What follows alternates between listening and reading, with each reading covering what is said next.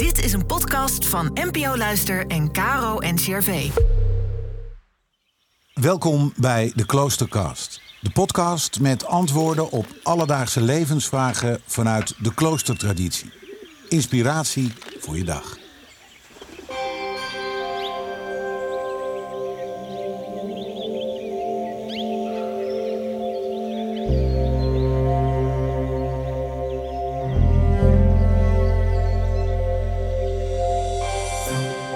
Zuster Hetty Berflo is karmelites in het Karmelklooster in Boksmeer.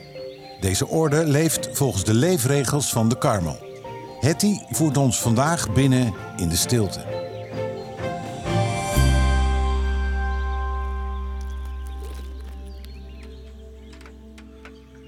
De orde van de Karmelieten vindt zijn oorsprong in de kluizenaars op de berg Karmel in Israël. Mensen die God zochten in de stilte. Ze leefden wel bij elkaar, maar toch ieder apart in hun kluis. Ze kwamen alleen samen voor gebed.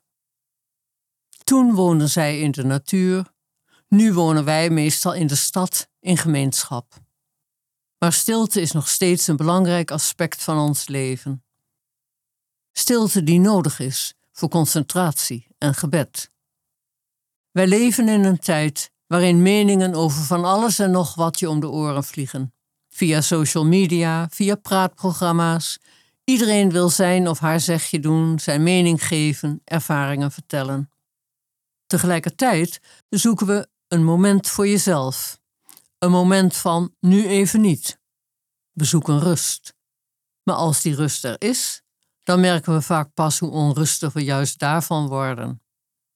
Want die rust confronteert ons. Ja, met wat eigenlijk? Allereerst met wat er in ons omgaat.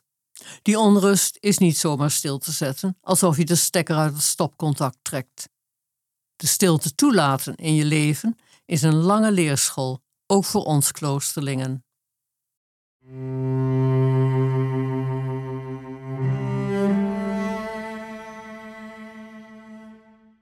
In de leefregel van de Karmel is een heel hoofdstuk aan de stilte gewijd. Het gaat om twee soorten stilte. Er is de stilte van de nacht, die strikt onderhouden moet worden.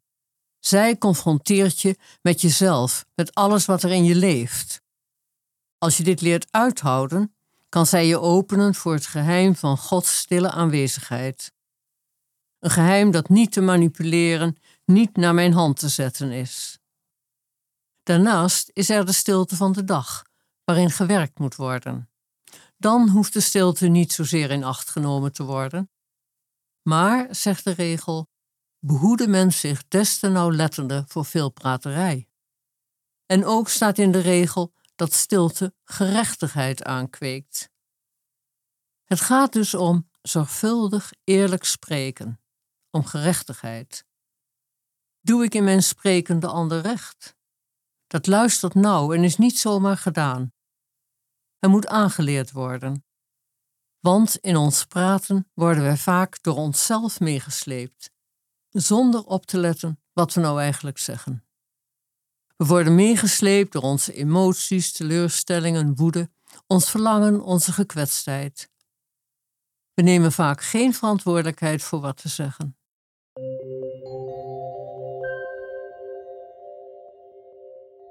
Stilte confronteert ons met onszelf. Dat we misschien toch niet alleen maar het mooie plaatje zijn dat we graag willen laten zien. Ik heb jarenlang aan zen-meditatie gedaan. Dan merk je pas goed dat als je stil moet blijven zitten in een groep, je geen mogelijkheid tot vluchten hebt voor de onrust die er in je leeft. Dat je het uit moet zien te houden en gedwongen bent jezelf onder ogen te zien. Ook de minder fraaie kanten van jezelf. De leefregel maant ons daarom een weegschaal te maken voor onze woorden en een teugel voor onze mond. Dat roept dan wel de vraag op: mag je dan niet over iets of iemand praten?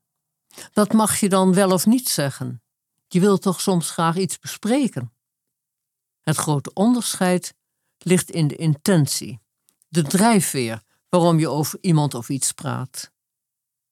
Vandaar die teugel en die weegschaal. Mijn eigen soms heftige emoties bij het onderwerp zijn dan een goede graadmeter voor de motieven van mijn spreken. Wil ik mijn gram halen? Wil ik iemand onderuit halen? Of zoek ik inzicht? Tast ik naar een goede oplossing van bijvoorbeeld een conflict? Wat drijft mij werkelijk? Stilte helpt om dit te onderscheiden en open daarmee ruimte voor gerechtigheid. Een gebed van Rianne Jongstra, lekenkarmeliet. Meegaan in jouw stilte maakt jouw huis bewoonbaar wanneer wij elkaar ontvangen zoals wij zijn. Open voor jouw barmhartigheid, voor ieder en niet alleen om ons.